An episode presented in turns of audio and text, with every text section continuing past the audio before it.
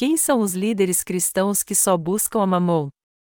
2 Reis 5, 1, 27 Ora, Naamã, chefe do exército do rei da Síria, era um grande homem diante do seu senhor, e de muito respeito, porque por ele o Senhor dera livramento aos Círios.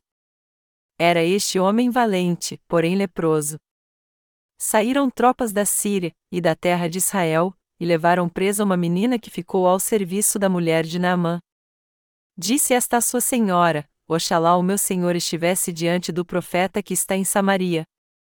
Ele o restauraria da sua lepra. Naamã foi ao seu senhor, e lhe disse o que a menina da terra de Israel havia falado. Respondeu o rei da Síria: Vai, anda, e enviarei uma carta ao rei de Israel. Assim, Naamã partiu, levando consigo dez talentos de prata, seis mil ciclos de ouro e dez mudas de vestidos. Entregou a carta ao rei de Israel, que dizia: Logo, em chegando-te esta carta, saberás que eu te enviei Naamã, meu servo, para que o restaures da sua lepra. Tendo o rei de Israel lido a carta, rasgou as suas vestes, e disse: Sou eu Deus? Posso matar e vivificar? Por que este envia alguém a mim para ser restaurado da sua lepra? Notai, peço-vos, e vede que busca ocasião contra mim. Quando Eliseu, homem de Deus, ouviu que o rei de Israel rasgara as suas vestes, mandou dizer ao rei: Por que rasgaste as tuas vestes? Deixa ouvir a mim, e saberá que há profeta em Israel. Assim, veio Naamã com os seus cavalos, e com o seu carro, e parou à porta da casa de Eliseu. Eliseu mandou-lhe um mensageiro, dizendo: Vai, e lava-te sete vezes no Jordão, e a tua carne te será restaurada, e serás purificado. Porém Naamã indignou-se muito, e se foi, dizendo: Eu pensava que ele certamente sairia, por-se-ia em pé, e invocaria o nome do Senhor seu Deus, agitaria a mão sobre o lugar infectado, e me curaria da lepra. Não são Abana e Farfar, rios de Damasco, melhores do que todas as águas de Israel? Não poderia eu lavar-me neles, e ser purificado. Assim, se voltou, e se foi com indignação. Chegaram-se a ele os seus servos, e lhe disseram: Meu pai? Se o profeta te houvesse indicado alguma coisa difícil, não a terias feito? Quanto mais, dizendo-te ele: Lava-te, e serás purificado. Pelo que ele desceu, mergulhou no Jordão sete vezes, conforme a palavra do homem de Deus, e a sua carne foi restaurada, e se tornou como a carne de um menino, e ficou purificado. Então voltou Naamã ao homem de Deus, ele e toda a sua comitiva. Veio, pôs-se diante dele, e disse: Agora conheço que em toda a terra não há Deus senão em Israel. Agora peço-te que aceites um presente do teu servo. Respondeu o profeta: Tão certo como vive o Senhor em cuja presença estou, não o aceitarei. Estou Naamã com ele para que o aceitasse, mas ele recusou. Disse Naamã: Se não queres, contudo desse ao teu servo uma carga de terra que duas mulas possam transportar, pois nunca mais oferecerá este teu servo holocausto nem sacrifício a outros deuses, senão ao Senhor. Nisto perdoe o Senhor ao teu servo, quando meu senhor entrar na casa de Rimon para lhe adorar, e ele se encostar na minha mão, e eu também me tenha de encurvar na casa de Rimon, quando assim me encurvar na casa de Rimon, nisto perdoe o Senhor ao teu servo. Disse-lhe Eliseu: Vai-te em paz. Depois que Naamã se tinha afastado a uma pequena distância, Geazi, moço de Eliseu, homem de Deus, disse: Meu senhor poupou a este Ciro Naamã, não aceitando o que lhe trouxe. Tão certo como vive o Senhor, hei de correr atrás dele, e obter alguma coisa. Assim foi Geazi no encalço de Naamã, Vendo Naamã que alguém corria atrás dele, saltou do carro a encontrá-lo, e perguntou: Vai tudo bem? Respondeu ele: Tudo vai bem. Meu senhor me mandou dizer: Agora mesmo vieram a mim dois jovens dos filhos dos profetas da região montanhosa de Efraim. Dá-lhes um talento de prata e duas mudas de roupa. Disse Naamã: Ser servido de tomar dois talentos. E estou com ele, e amarrou dois talentos de prata em dois sacos, com duas mudas de roupa.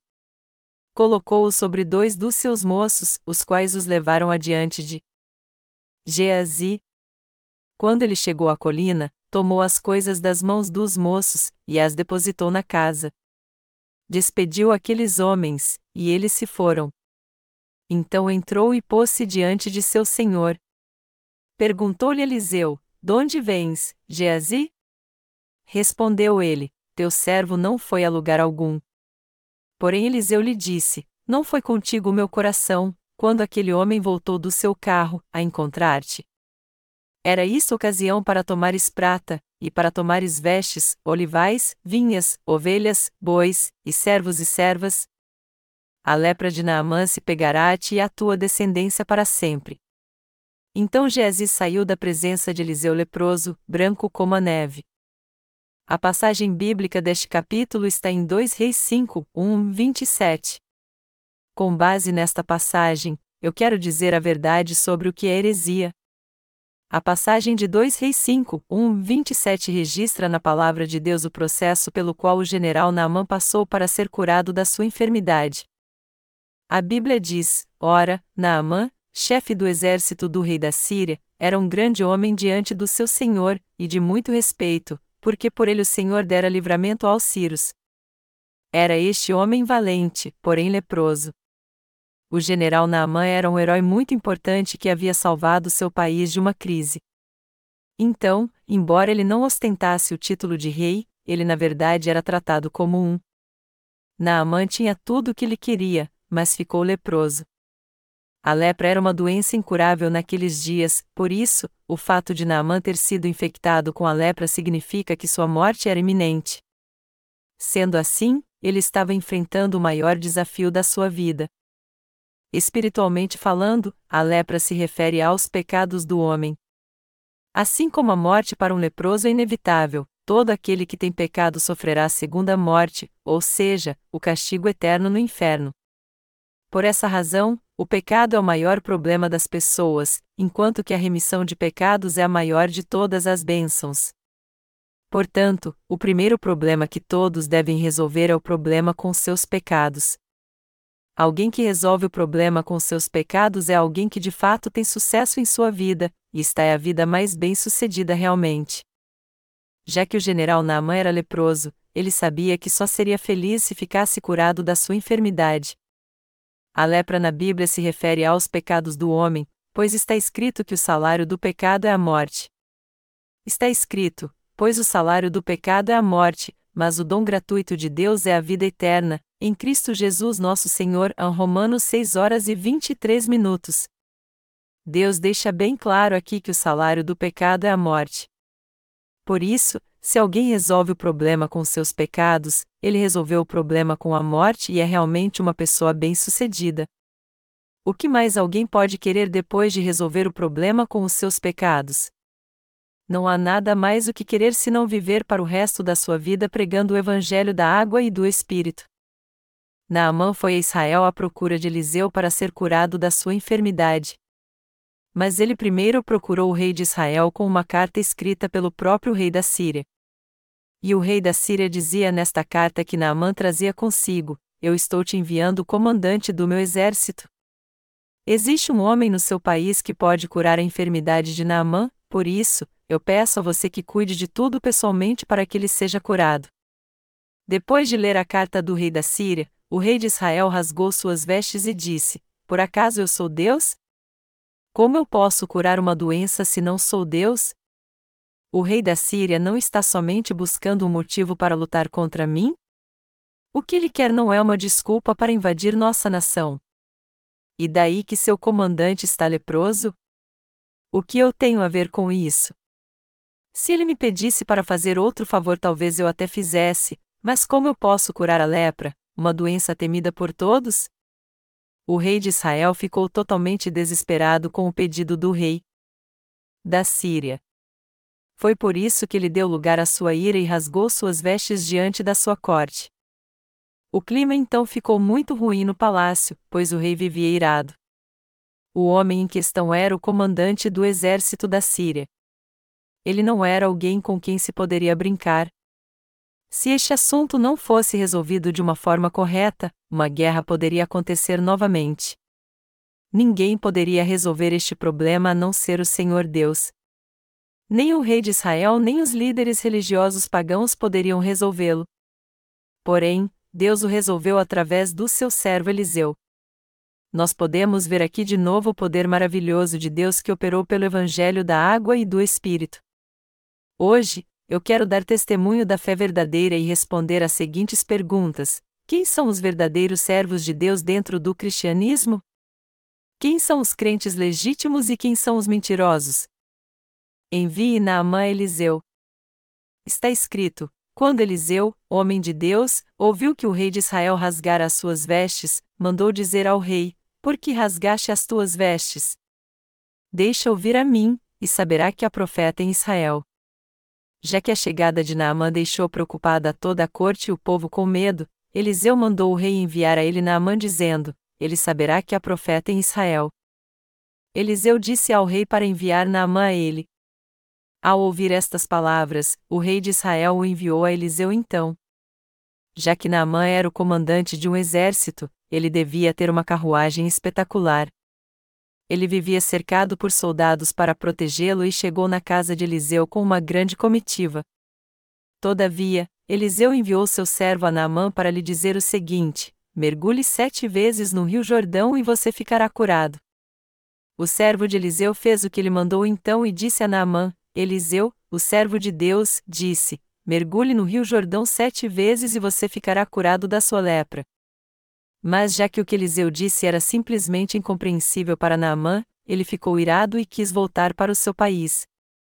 Naamã ficou irado e ordenou aos servos que voltassem para a Síria com ele dizendo: Eliseu nem veio aqui me dizer isso pessoalmente, apenas enviou seu servo para me dizer que eu devo mergulhar sete vezes no Jordão.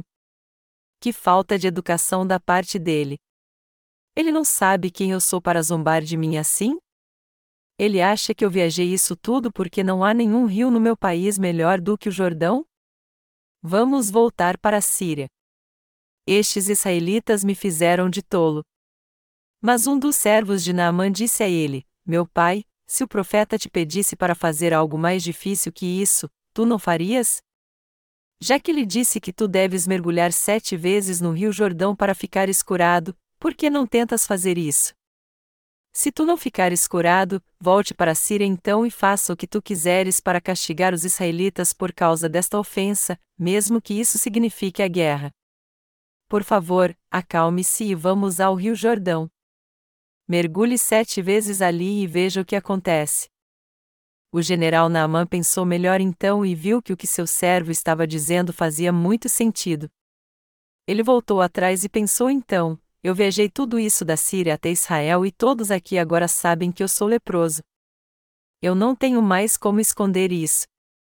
Eu tenho que ser curado aqui.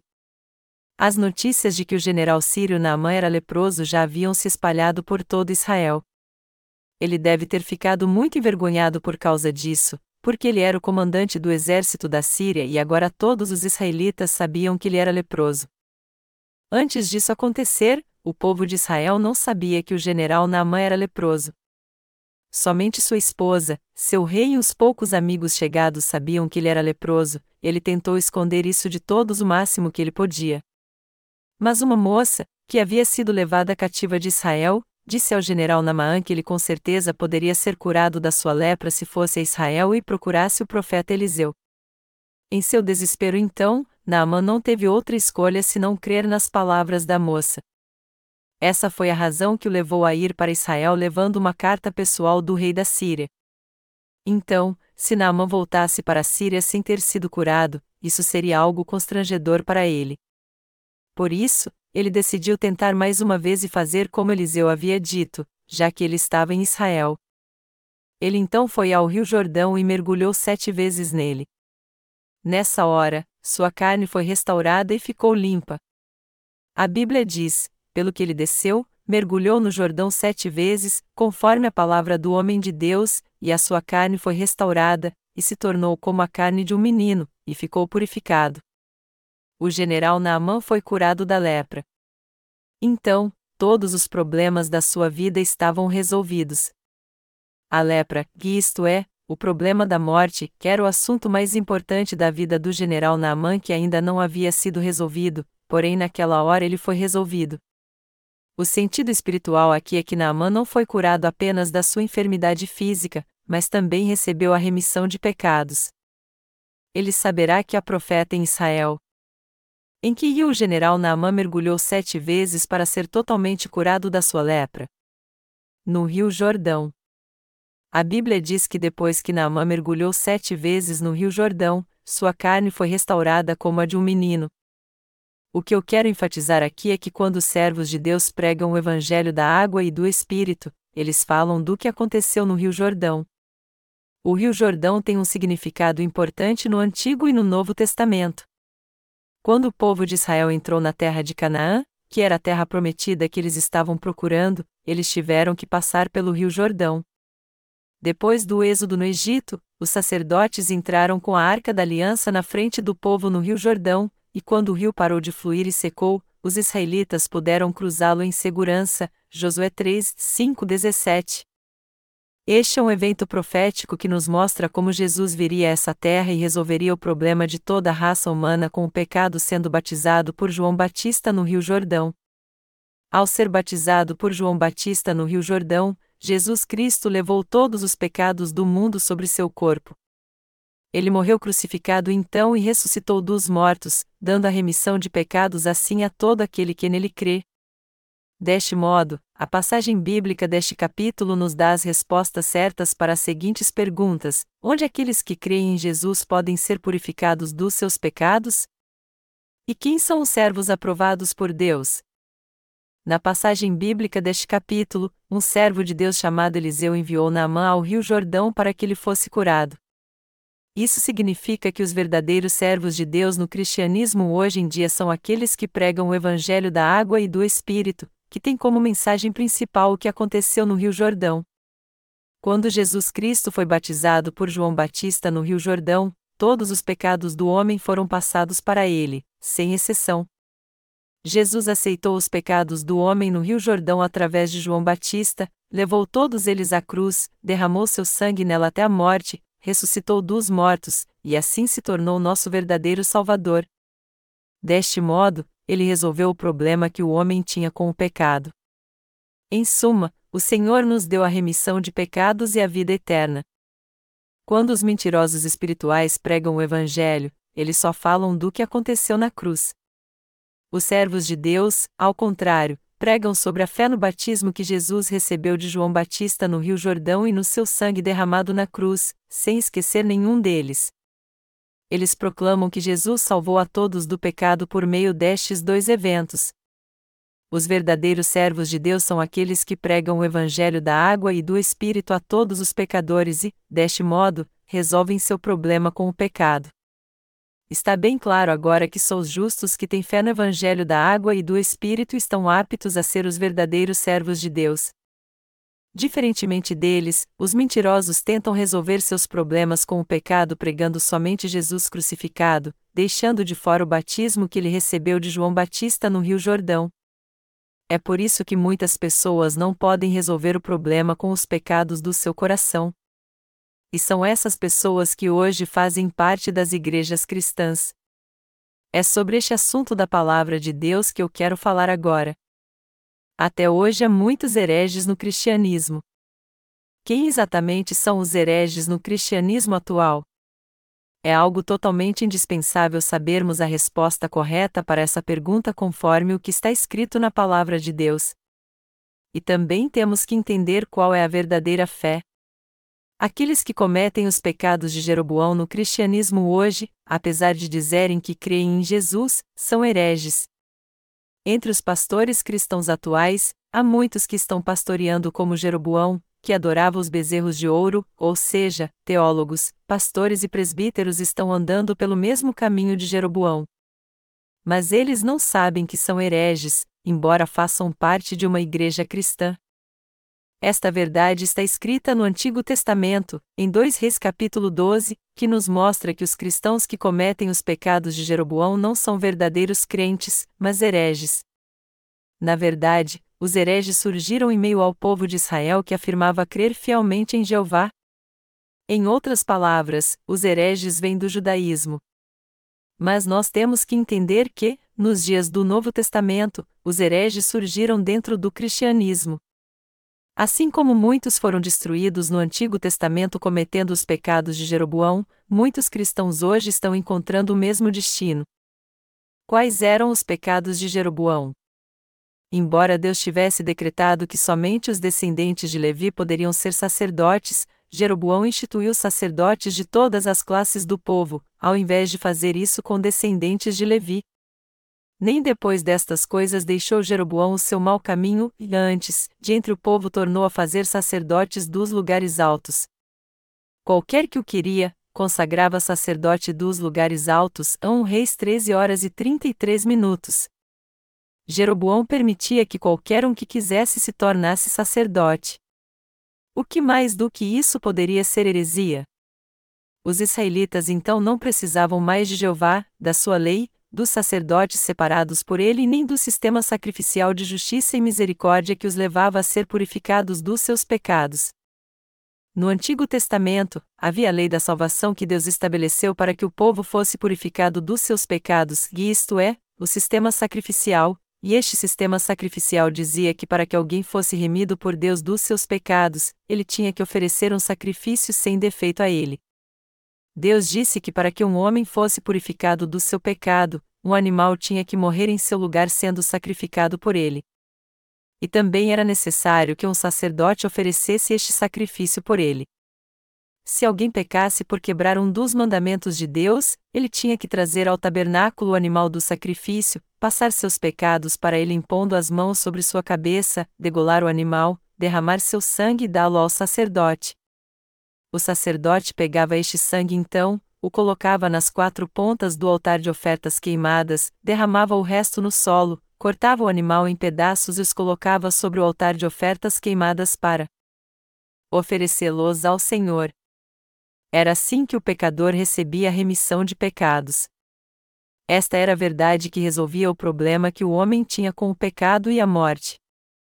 Foi assim que Deus estabeleceu a lei da salvação pela qual as pessoas eram purificadas do pecado, mas o rei Jeroboão corrompeu este sistema sacrificial criado por Deus designando pessoas comuns para o sacerdócio. Na sua ganância, ele acabou rejeitando e maculando totalmente a lei da salvação criada por Deus, o próprio plano da salvação que ele criou, nas igrejas cristãs hoje em dia, quase todos são escolhidos para o pastorado. Eles ordenam ao ministério alguém que não conhece a lei de Deus, sua palavra, e que também não conhece e não crê no evangelho da água e do Espírito. O cristianismo atual indica pessoas que não receberam a remissão de pecados para serem pastores e liderarem suas igrejas. Eles fizeram para si bezerros de ouro, os colocaram no lugar de Jesus Cristo e estão levando outros a segui-los também, o templo escolhido por Deus ficava em Jerusalém, mas ao invés de adorar ali, Jeroboão criou altos em dois lugares diferentes, Dan e Betel. O templo de Deus é o lugar onde ele habita. Então, o templo de Deus hoje é sua igreja e o coração daqueles que creem no evangelho da água e do Espírito. A igreja de Deus é o lugar aonde nós vamos para adorar, onde ouvimos a palavra do evangelho da água e do Espírito através dos seus servos. Na sua igreja, os pecadores podem receber a remissão de pecados em seu coração e ter todos os problemas da sua vida resolvidos. Por isso, as pessoas deveriam receber as bênçãos de Deus através dos seus servos, mas hoje, muitos pastores estão impedindo-as de conseguir isso, embora este não seja o caso de todos os pastores. Assim como Jeroboão fez o povo de Israel se desviar e adorar os bezerros de ouro, muitos pastores hoje estão fazendo sua igreja se desviar. Todo herege no cristianismo é alguém que segue pelo mesmo caminho que Jeroboão andou no Antigo Testamento. Já que os pastores das igrejas e os líderes cristãos de hoje não conhecem o Evangelho da água e do Espírito nem creem nele, eles têm pecado no coração. E até agora estes pecados que há no seu coração não foram purificados. Mas apesar disso, todos os dias eles tentam purificá-los com orações de arrependimento eles criaram uma religião idólatra e agora fazem parte dela. E embora ainda tenham pecado no coração, nas suas igrejas eles são nomeados diáconos, presbíteros, pastores e até professores de seminário.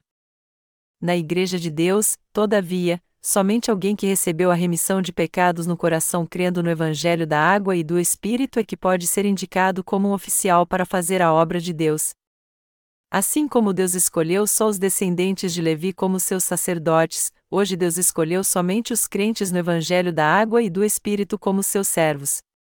Ao contrário dos hereges que indicam pecadores para serem oficiais em suas igrejas, Deus escolheu somente os justos que creem no Evangelho da Água e do Espírito para serem oficiais em sua igreja. Eliseu disse ao rei de Israel que enviasse Naamã a ele, a fim de que ele soubesse que havia profeta em Israel. Quando o general Naamã chegou, Eliseu mandou seu servo dizer a ele que mergulhasse sete vezes no rio Jordão.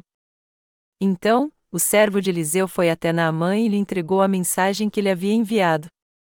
Mas ao ouvir aquilo, ele ficou irado. O general Naamã, que era leproso, ficou furioso porque era muito cheio de si.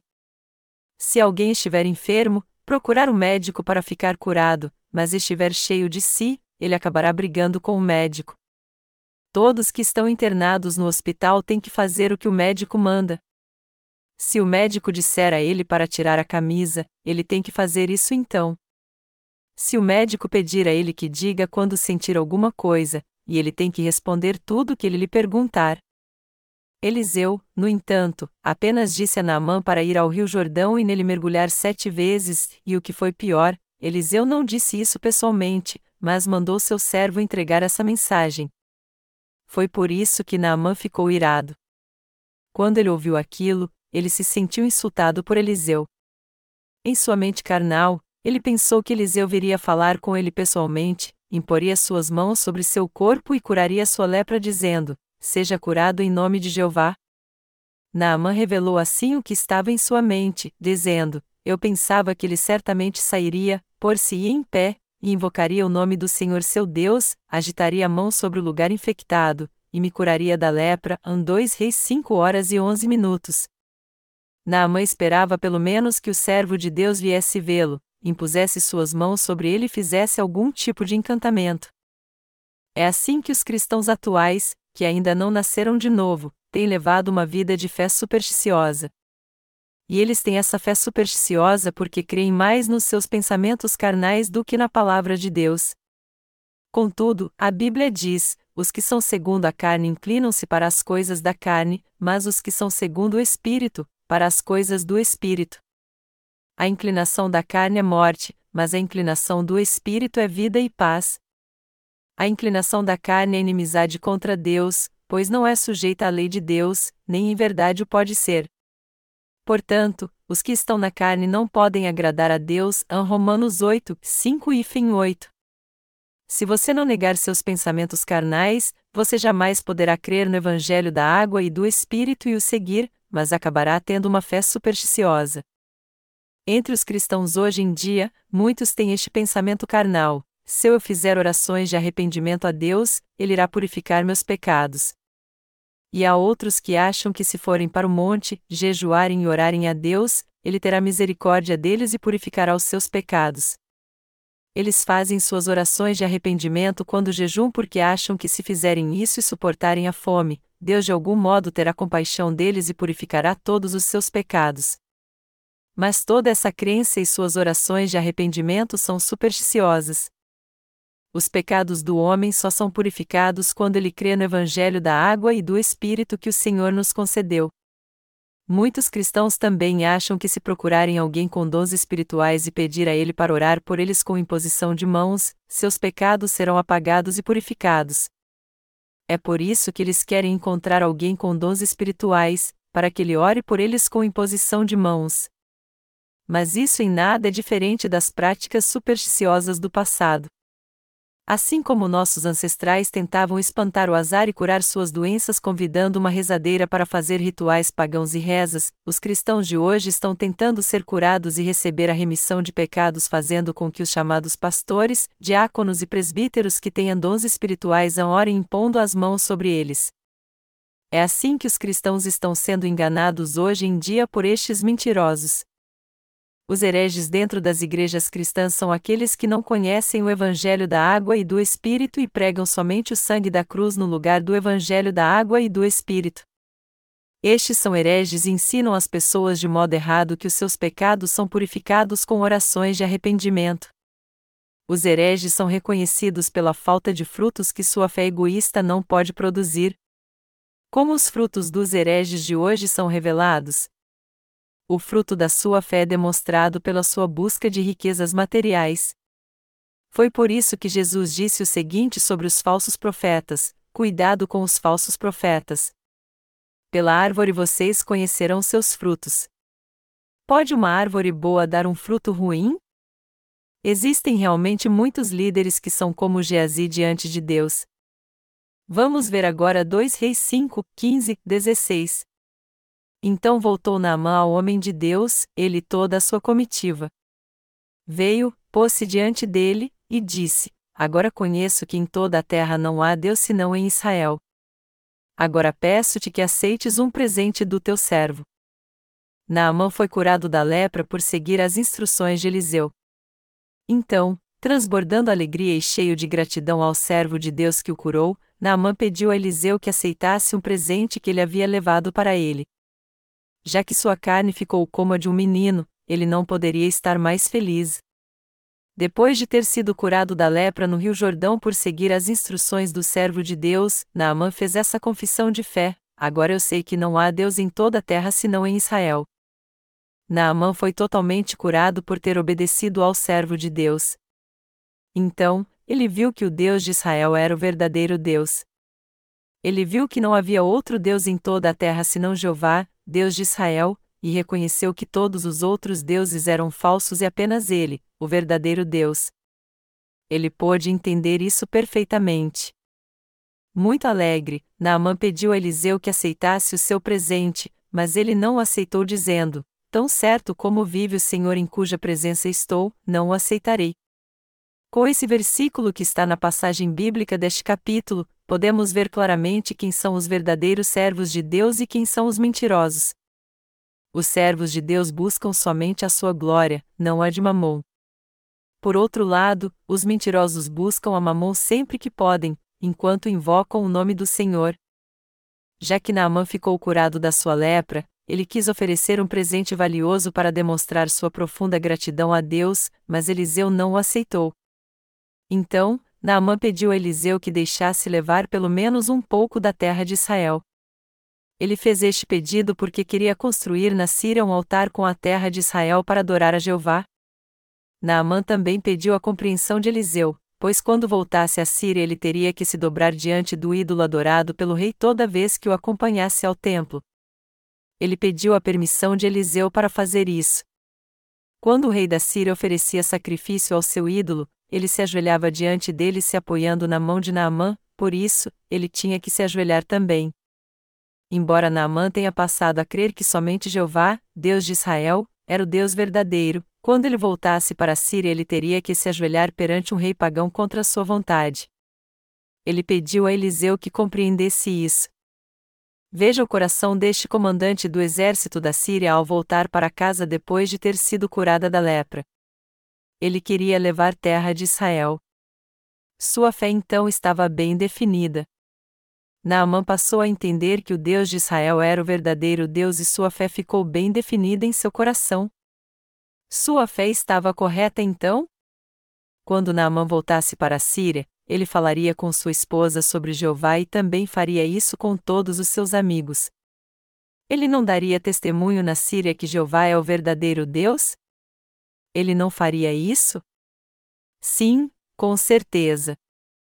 Já que Naamã entendeu que apenas o Deus de Israel era o verdadeiro Deus e somente o povo de Israel era o seu verdadeiro povo, espiritualmente falando, ele passou a fazer parte dele. Quando ele voltasse para o seu país, ele espalharia essa notícia por toda a nação e a Síria se tornaria espiritualmente uma nação de Deus. Se Eliseu aceitasse o presente de Naamã, isso significaria que ele seria recompensado por tê-lo curado. Se isso tivesse acontecido, o general Naamã iria achar que teria pago a Eliseu por tê-lo curado da sua lepra, não seria mais grato a ele e continuaria adorando ídolos quando voltasse para o seu país. Entretanto, Eliseu sabia disso e disse que não aceitaria nenhum presente de Naamã. Melhor dizendo, ao rejeitar o presente de Naamã, Eliseu estava transmitindo essa mensagem a ele: Deus te curou porque teve misericórdia de você. Foi Deus quem te curou. Eu só fiz o que ele me mandou fazer, dizer a você para mergulhar no Rio Jordão. E quando você fez isso, ele curou sua enfermidade. Foi Deus quem fez tudo isso. Eliseu deixou tudo bem claro para Naamã. Ele ficou muito feliz por ter sido curado da sua enfermidade. Naamã ofereceu um presente a Eliseu depois que foi curado, mas quando ele não o aceitou, ele pensou: é isso mesmo. É para Deus que eu tenho que dar um presente. Então, ele voltou ao seu país e contou tudo o que aconteceu aos seus servos, à sua esposa e ao seu rei, e houve um avivamento espiritual naquela nação. O problema, porém, era o servo de Eliseu chamado Geazi. Geazi sabia muito bem como seu mestre fazia a obra de Deus, como ele obedecia à sua palavra, como Deus falava por meio dele, e como ele protegia e defendia a nação de Israel. E ele era também alguém que cria em Deus. Mas este homem, que cria em Jeová, acabou se tornando um crente egoísta e ganancioso. Está escrito: Geazi, moço de Eliseu, homem de Deus, disse: Meu senhor poupou a este Ciro Naamã, não aceitando o que lhe trouxe. Tão certo como vive o Senhor, hei de correr atrás dele, e obter alguma coisa, em dois reis cinco horas e vinte minutos. Ao contrário de Eliseu, que disse, tão certo como vive o Senhor em cuja presença estou, não o aceitarei, Geazi disse, tão certo como vive o Senhor, hei de correr atrás dele, e obter alguma coisa. Estes dois homens tinham algo totalmente diferente em mente. Pessoas como Geazi estão ministrando como pastores no cristianismo hoje em dia, e é por isso que muitos hereges têm surgido. Os hereges não vêm de fora do cristianismo, eles vêm dos cristãos que confessam crer em Jesus, particularmente os ministros que pastoreiam as igrejas cristãs. Geazi correu atrás de Naamã e lhe disse: Meu senhor me enviou a ti para buscar isso e mais isso. Eu estou aqui agora porque vieram dois jovens de outra região e, como meu senhor é seu mestre, eles precisam de dinheiro para comer e se vestir. Usando essa desculpa, Geazi tentou ganhar coisas materiais de Naamã. Ele pediu a Naamã um talento de prata e duas mudas de roupa, dizendo que os jovens que vieram aprender com Eliseu precisavam comer. Ele não tinha vergonha alguma. Quando o general Naamã ouviu o que disse Geazi, ele pensou: eu sabia. Eliseu deve gostar de riquezas, porque ele também é homem. Ele recusou meu presente por educação, mas agora está demonstrando o que ele é realmente. Então, ele deu a Geazi um presente generoso dizendo: Um. O que você está pedindo é muito pouco, só um talento de prata. Está bem, vou te dar dois talentos e também duas peças de roupa. Deste modo, a fé de Naamã, que era pura, foi aviltada antes de ele voltar para o seu país. Se Naamã tivesse voltado para casa em segurança e não tivesse encontrado Geazi, um grande avivamento espiritual teria acontecido na Síria. O evangelho da água e do Espírito teria florescido lá. No entanto, Geazi impediu isso e arruinou totalmente a graça da verdadeira salvação. Do mesmo modo, os hereges no cristianismo atual buscam mais os bens materiais do que a Deus. Há muitos nas igrejas cristãs hoje em dia que são como Geazi. Eles tiram dinheiro de sua igreja, ensinam a eles que os seus pecados serão apagados se eles crerem apenas no sangue de Jesus e se fizerem orações de arrependimento, e pregam que essa é a fé correta. Quando perguntamos aos cristãos, você tem pecado no seu coração ou não? Alguns deles dizem que não têm pecado. Mas, embora eles digam com seus próprios lábios que não têm pecado, eles têm pecado no coração porque não conhecem o Evangelho da água e do Espírito. Mas mesmo assim eles tentam enganar as pessoas dizendo: vocês têm que crer mesmo no sangue da cruz para que seus pecados sejam apagados. Porém, seus pecados não são apagados só porque vocês creem nele. E eles dizem também: se vocês não creem realmente no sangue da cruz, ouçam as palavras que estamos pregando e a partir de agora passem a crer nele fielmente. É assim que vocês serão pessoas sem pecado. Mas ninguém pode receber a remissão de pecados a não ser que ele creia no Evangelho da água e do Espírito. Existe um grupo chamado de evangélicos no cristianismo atual. Eles sabem que o certo é que os crentes não tenham pecado, e também que se alguém crê em Jesus, ele não pode ter pecado. Porém, eles não sabem exatamente como seus pecados foram passados para Jesus, e é por isso que ensinam de forma errada assim: Jesus purificou todos os pecados da humanidade com seu sangue derramado na cruz, os pecados do presente, do passado e do futuro. Por isso, você tem que crer no sangue da cruz de todo o coração, pois assim os pecados do seu coração sumirão realmente. Deste modo, todos os cristãos evangélicos dizem que não têm pecado também. E já que eles ensinam isso, dizendo que alguém pode se tornar justo e sem pecado se crer em Jesus de modo correto, os cristãos que são oprimidos pelo pecado ficam felizes por saber que eles não têm mais pecado e acabam sendo enganados pelas mentiras dessas pessoas. Isso é o mesmo que acontece quando alguém vê outro ser curado da mesma enfermidade que a sua e é levado a crer que também será curado se tiver a mesma fé que ele. Já que eles dizem que a verdade é que alguém se torna sem pecado crendo em Jesus de modo correto, quando as pessoas são levadas a acreditar que não tem mais pecado, elas pensam que não tem mais pecado mesmo, apesar de seus pecados estarem intactos no seu coração, Há muitos no cristianismo atualmente que só creem no sangue de Jesus na cruz. Esta em si é a fé herética, mas apesar disso, os hereges animam seus seguidores dizendo: Você não está feliz por não ter mais pecado agora? Você não sente como se você estivesse voando no céu? Por que você não dá o testemunho de como você foi salvo? E quando seus seguidores dizem que estão com o coração cheio, eles tiram dinheiro deles levando-os a competir uns com os outros dando testemunhos cada vez mais comoventes. Os ingênuos não percebem seu truque e dão seu testemunho assim: Eu criei em Jesus por 20 anos, mas ainda tinha pecado no coração. Mas agora que eu creio no sangue de Jesus na cruz, eu não tenho mais pecado e meu coração está cheio e feliz. De agora em diante, eu quero viver para servir ao Senhor e ao Evangelho da cruz. Os hereges tiram seu dinheiro então, dizendo o seguinte: Você não está muito feliz? O que você recebeu não é maravilhoso? Sim, isso é tão maravilhoso que tudo o que eu quero agora é servir ao Evangelho.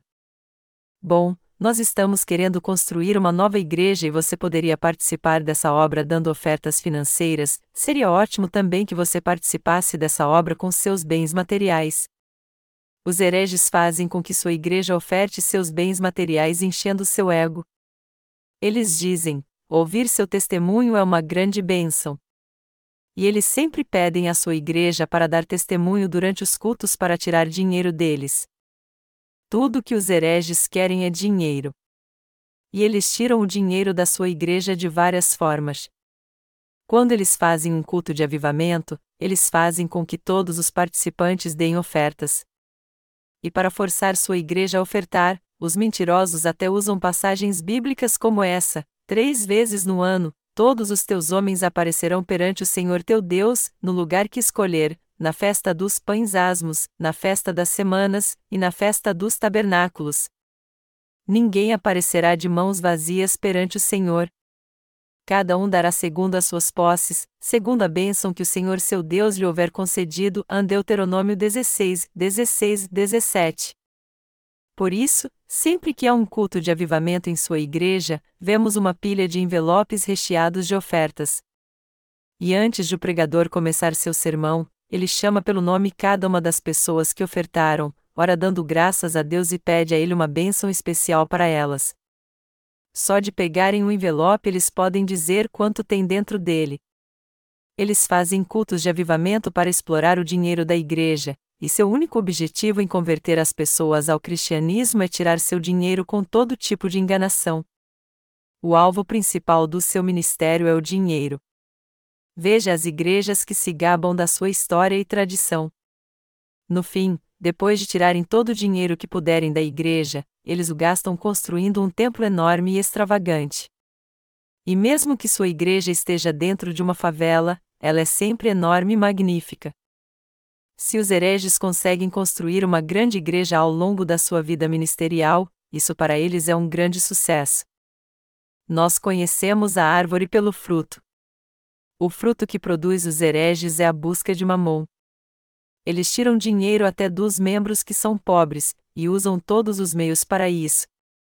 Eles criam uma competição de testemunhos para tirar dinheiro dos seus membros. E eles fazem isso dizendo o seguinte: alguém deu uma grande oferta. Uma irmã ofertou o dinheiro que ela estava guardando para seu casamento. Isso não é maravilhoso? Eu sou muito grato a Deus por isso e me sinto muito motivado. Um certo irmão ofereceu uma quantia em dinheiro assim que veio à nossa igreja, ouviu a palavra do Evangelho e creu em Jesus. Outro irmão ofereceu cinco mil reais apesar de seu salário ser bem pequeno. É isso que eles dizem o tempo todo: quem deu mais oferta e quem está servindo mais do que o outro. Eles dizem à sua igreja: Este irmão aqui recebeu a remissão de pecados há pouco tempo, mas já deu uma grande oferta. E apesar de já ter feito uma grande contribuição, até agora ele continua ofertando com toda generosidade. E mais, ele também deu todos os seus bens materiais e, como se isso não fosse o suficiente, ele fez um empréstimo no banco e deu tudo para a igreja. Estes são os verdadeiros hereges. É uma fraude espiritual só pedir ofertas na hora do culto. Eliseu disse ao rei de Israel, referindo-se a Naamã, ele saberá que há profeta em Israel. Nós pregamos o evangelho da água e do espírito até quando temos um culto de avivamento. Todos têm que crer no evangelho da água e do espírito para ser abençoados por Deus. Se alguém crê no Evangelho da água e do Espírito, ele recebe as bênçãos de Deus. É por isso que os crentes nascidos de novo da Igreja de Deus dizem a todos que eles devem ter fé no Evangelho da água e do Espírito ao invés de exigirem oferta da Igreja. Sua oferta tem que ser suficiente apenas para sustentar nossos pastores. Mas os santos da nossa igreja também têm que ganhar a vida, então, como é que podemos ficar tirando dinheiro deles? Os santos precisam ter uma casa para morar. Por isso, se a igreja exigisse que eles ofertassem sua casa, onde eles morariam? Você tem que ganhar a vida antes de servir ao Evangelho do Senhor. Se você cair no truque dos hereges, você com certeza irá ficar pobre, pois eles ensinam: venda sua casa e a oferta para a igreja. Se você mora de aluguel numa casa grande, mude para uma casa menor e oferte a diferença do aluguel para a igreja. Pegue um empréstimo no banco, use seu salário com garantia e oferte à igreja. Os hereges ensinam isso, sugerindo de forma bem sutil que este é o tipo de vida que agrada a Deus. Então, quando as pessoas caem na armadilha dos hereges, elas ficam com dívidas, e o que é pior, seus pecados ainda continuam no seu coração. São exatamente estes que exploram as pessoas nas suas igrejas, os próprios hereges que há nas igrejas cristãs hoje. Como podemos distinguir os servos de Deus dos falsos mestres então? E como podemos distinguir a verdadeira igreja de Deus das falsas igrejas? Nós podemos separá-las vendo o fruto da sua fé e o evangelho que elas pregam. Os hereges, na verdade, só querem ofertas materiais.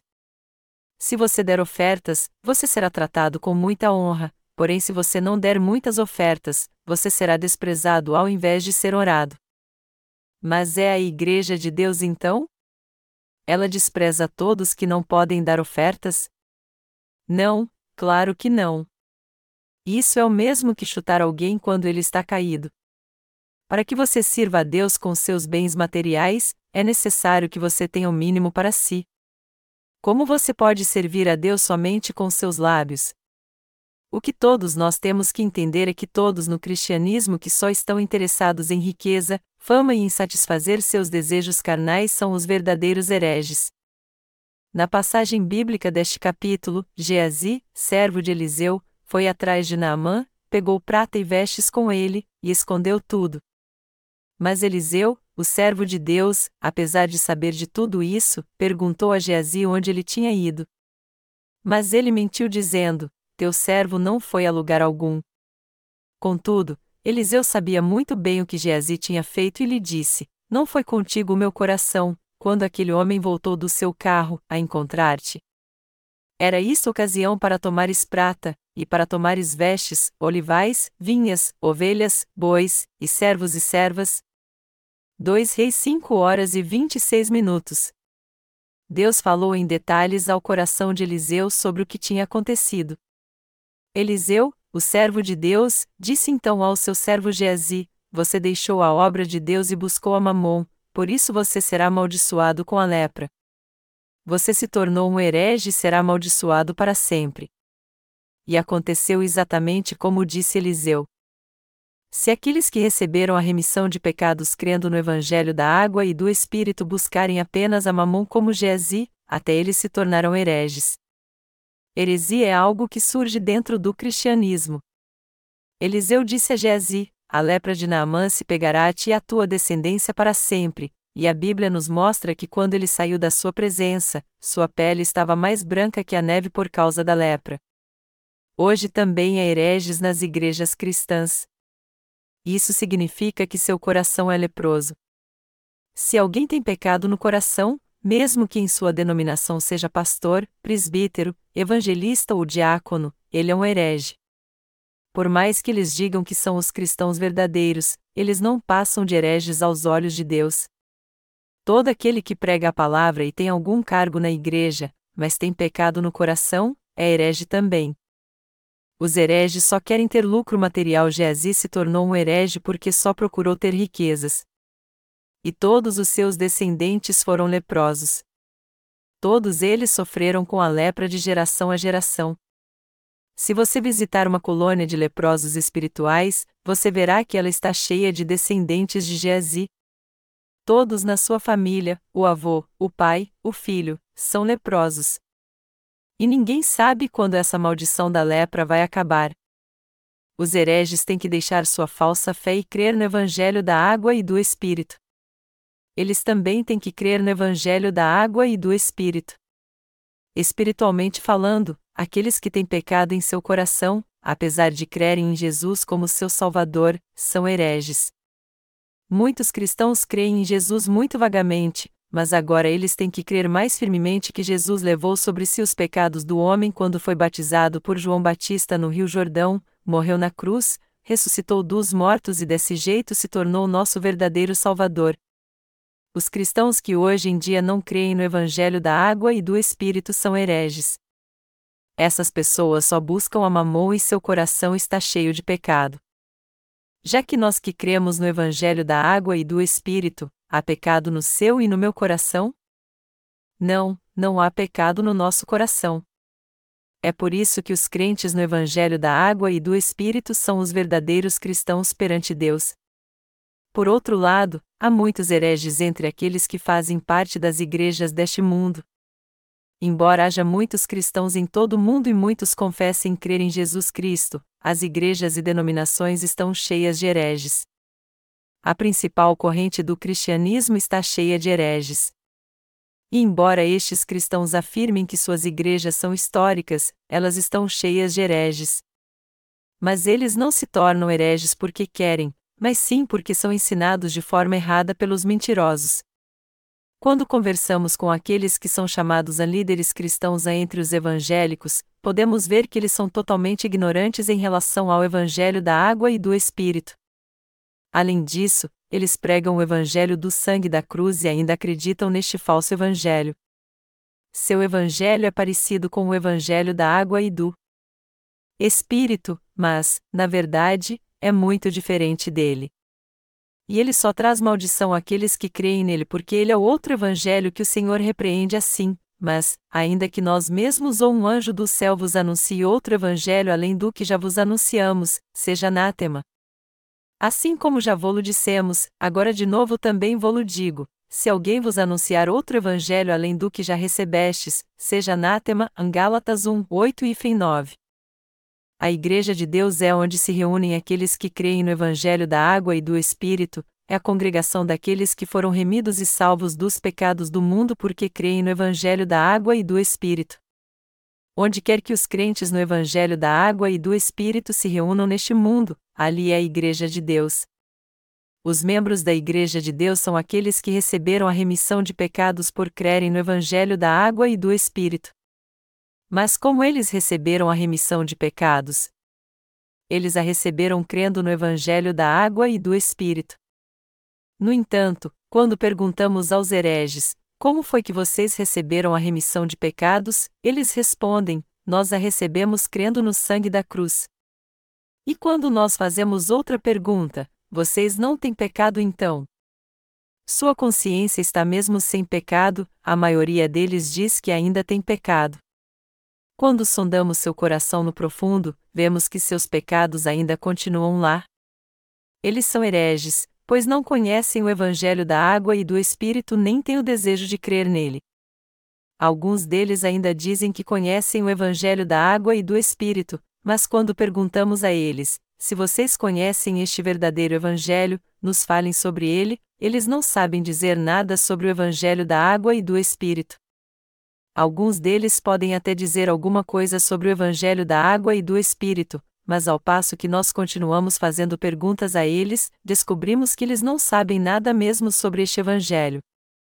Os apóstolos na época da igreja primitiva conheciam o Evangelho da água e do Espírito também, este evangelho, em outras palavras, já existia na era apostólica.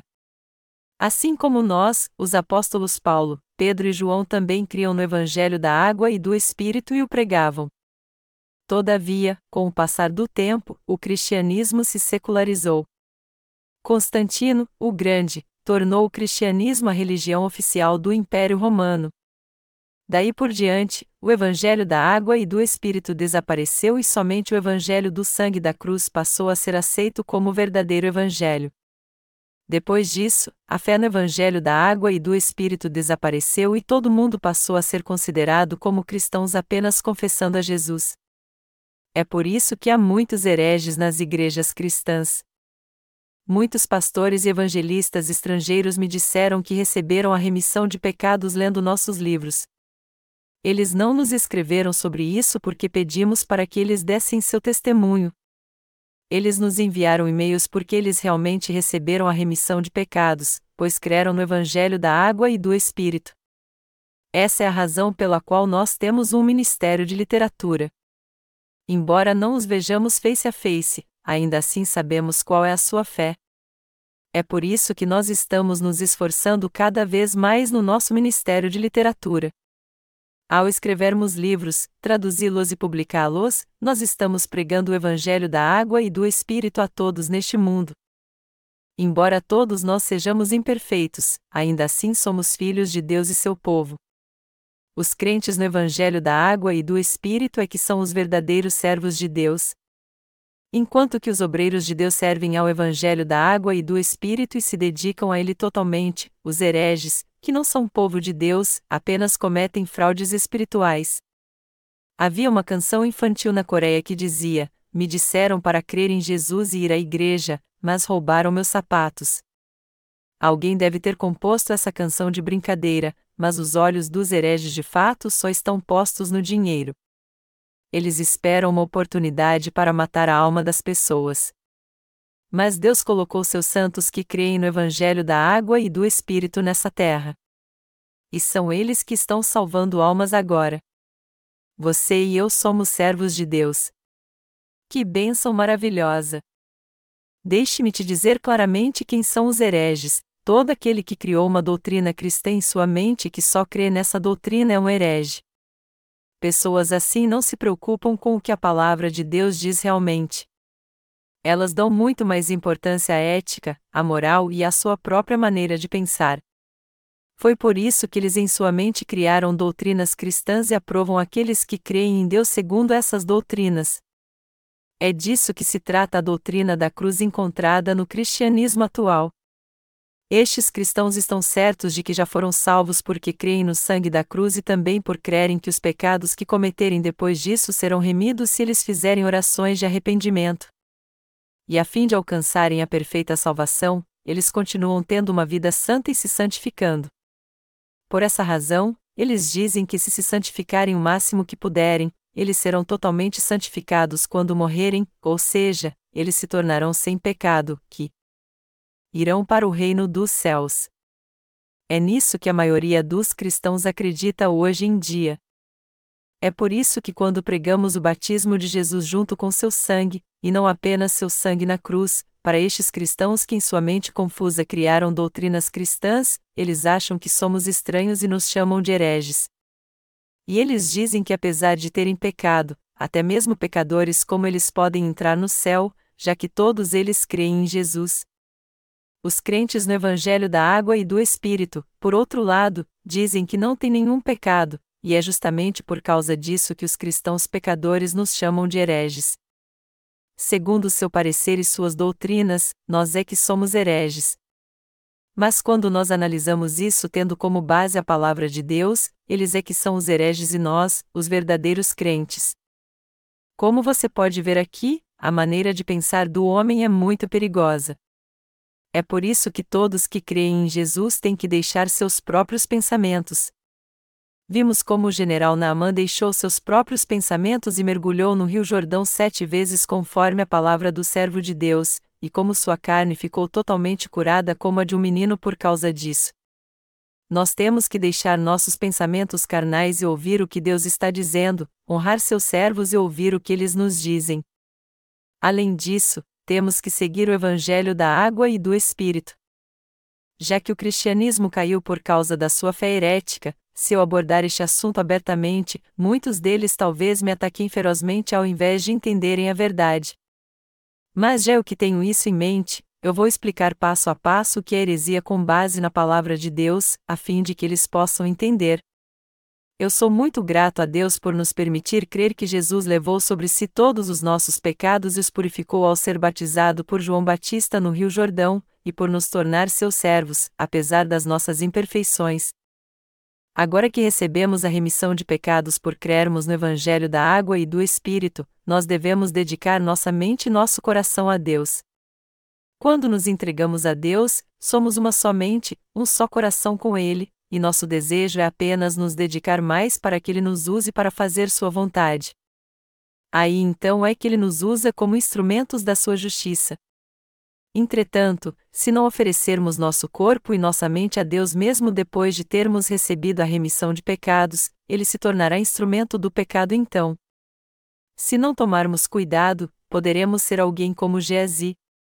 Até mesmo nós podemos nos tornar alguém como Geazi, Geazi servia a Eliseu, mas mesmo assim ele se tornou um herege.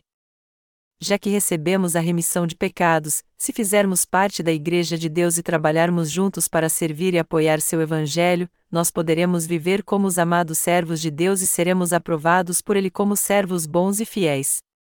Mas se não fizermos isso, seremos como Geazi e Deus nos repreenderá assim: expulsem estes servos inúteis daqui. Não é porque somos dedicados, espirituais e temos uma boa índole que podemos servir ao Senhor.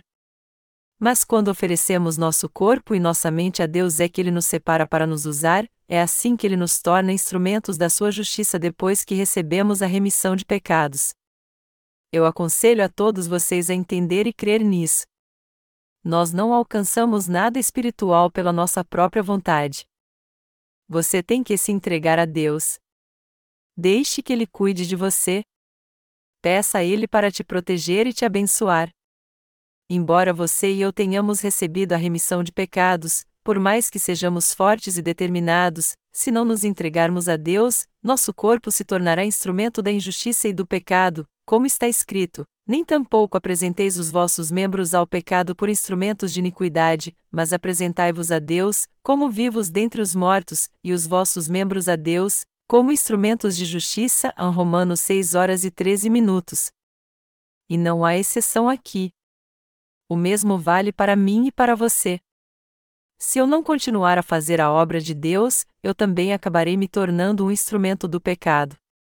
Quando este culto de avivamento acabar, eu vou voltar para casa e trabalhar nos meus novos livros, e quando acabar este trabalho, eu vou para o nosso centro de treinamento em Inge trabalhar lá, e sempre que tiver um culto de avivamento eu vou estar lá de novo para pregar. Deste modo, eu trabalho. Sem parar. Por quê? Porque se eu não fizer isso eu me tornarei um instrumento do pecado. É por isso que eu estou enfatizando bem isso para vocês. Para todos nós aqui, alunos, irmãos, pastores e qualquer outra pessoa, a que nos dedicamos determina se nos tornaremos instrumentos da justiça ou do pecado. Nós temos duas direções a seguir, a espiritual ou a carnal. É nessa situação que nós nos encontramos agora que recebemos a remissão de pecados. E dependendo da direção que escolhermos, nosso destino será traçado. Porém, quando o escolhermos, dificilmente poderemos voltar atrás. Se uma árvore se inclinar muito para um lado, ela cairá para aquele lado, pois, como está escrito, estando as nuvens cheias, derramam a chuva sobre a terra. Caindo a árvore para o sul, ou para o norte, no lugar em que cair ali ficará, Eclesiastes 11 horas e 3 minutos. Se você escolher a Deus, você será um servo dele, mas se você escolher o mundo, você então será um servo do mundo. Essa é a decisão que temos que tomar depois que recebemos a remissão de pecados. Se deixarmos que nosso coração se incline para o mundo, nem que seja um pouquinho, nos tornaremos instrumentos do mundo em pouco tempo. Tem uma canção que se tornou muito popular na Coreia ultimamente, e sua letra diz o seguinte: Não vá muito longe, pois você é uma mulher. Parece que essa canção foi composta por uma mãe que se preocupa com sua filha. Não vá muito longe, pois você é uma mulher e talvez não consiga voltar para casa. É fácil uma mulher ser ferida e abandonada neste mundo perigoso. Mas isso significa que nossos irmãos estão livres do mundo? Espiritualmente falando, todos nós somos irmãs aos olhos de Deus. Nós somos a noiva de Jesus. Vamos tentar fazer uma coisa? Vá até o Reverendo Parque e chame-o assim, Irmã Parque. Meus amados irmãos, nós não devemos ir muito longe neste mundo. Enquanto fazem a obra de Deus, alguns de nós podem ser tentados e se desviar por algum tempo, mas temos que voltar para a Igreja de Deus o mais rápido possível quando isso vier a acontecer. Por quê? Porque, espiritualmente falando, Todos nós somos como as mulheres, somos fracos, facilmente somos magoados, e quando algo dá errado não conseguimos defender nossa fé e acabamos nos tornando inimigos dos servos de Deus. É por isso que temos reuniões, cultos de adoração e encontros de avivamento na Igreja de Deus. Todos nós temos que nos reunir sempre para formarmos nossa sociedade dos justos e nos alegrarmos uns com os outros. Eu vou ter que voltar para casa e deixá-los amanhã, mas meu coração já está triste por causa disso. No entanto, apesar de nos despedirmos uns dos outros, a palavra de Deus que nós compartilhamos estará sempre em nosso coração. Quando nós voltarmos para casa, cada um de nós voltará a fazer aquilo que nos foi confiado. Mas já que estamos fazendo a obra de Deus o tempo todo, pode ser que isso nos deixe exaustos às vezes. Por isso, quando estivermos fazendo a obra com toda dedicação, não podemos nos esquecer de descansar de vez em quando.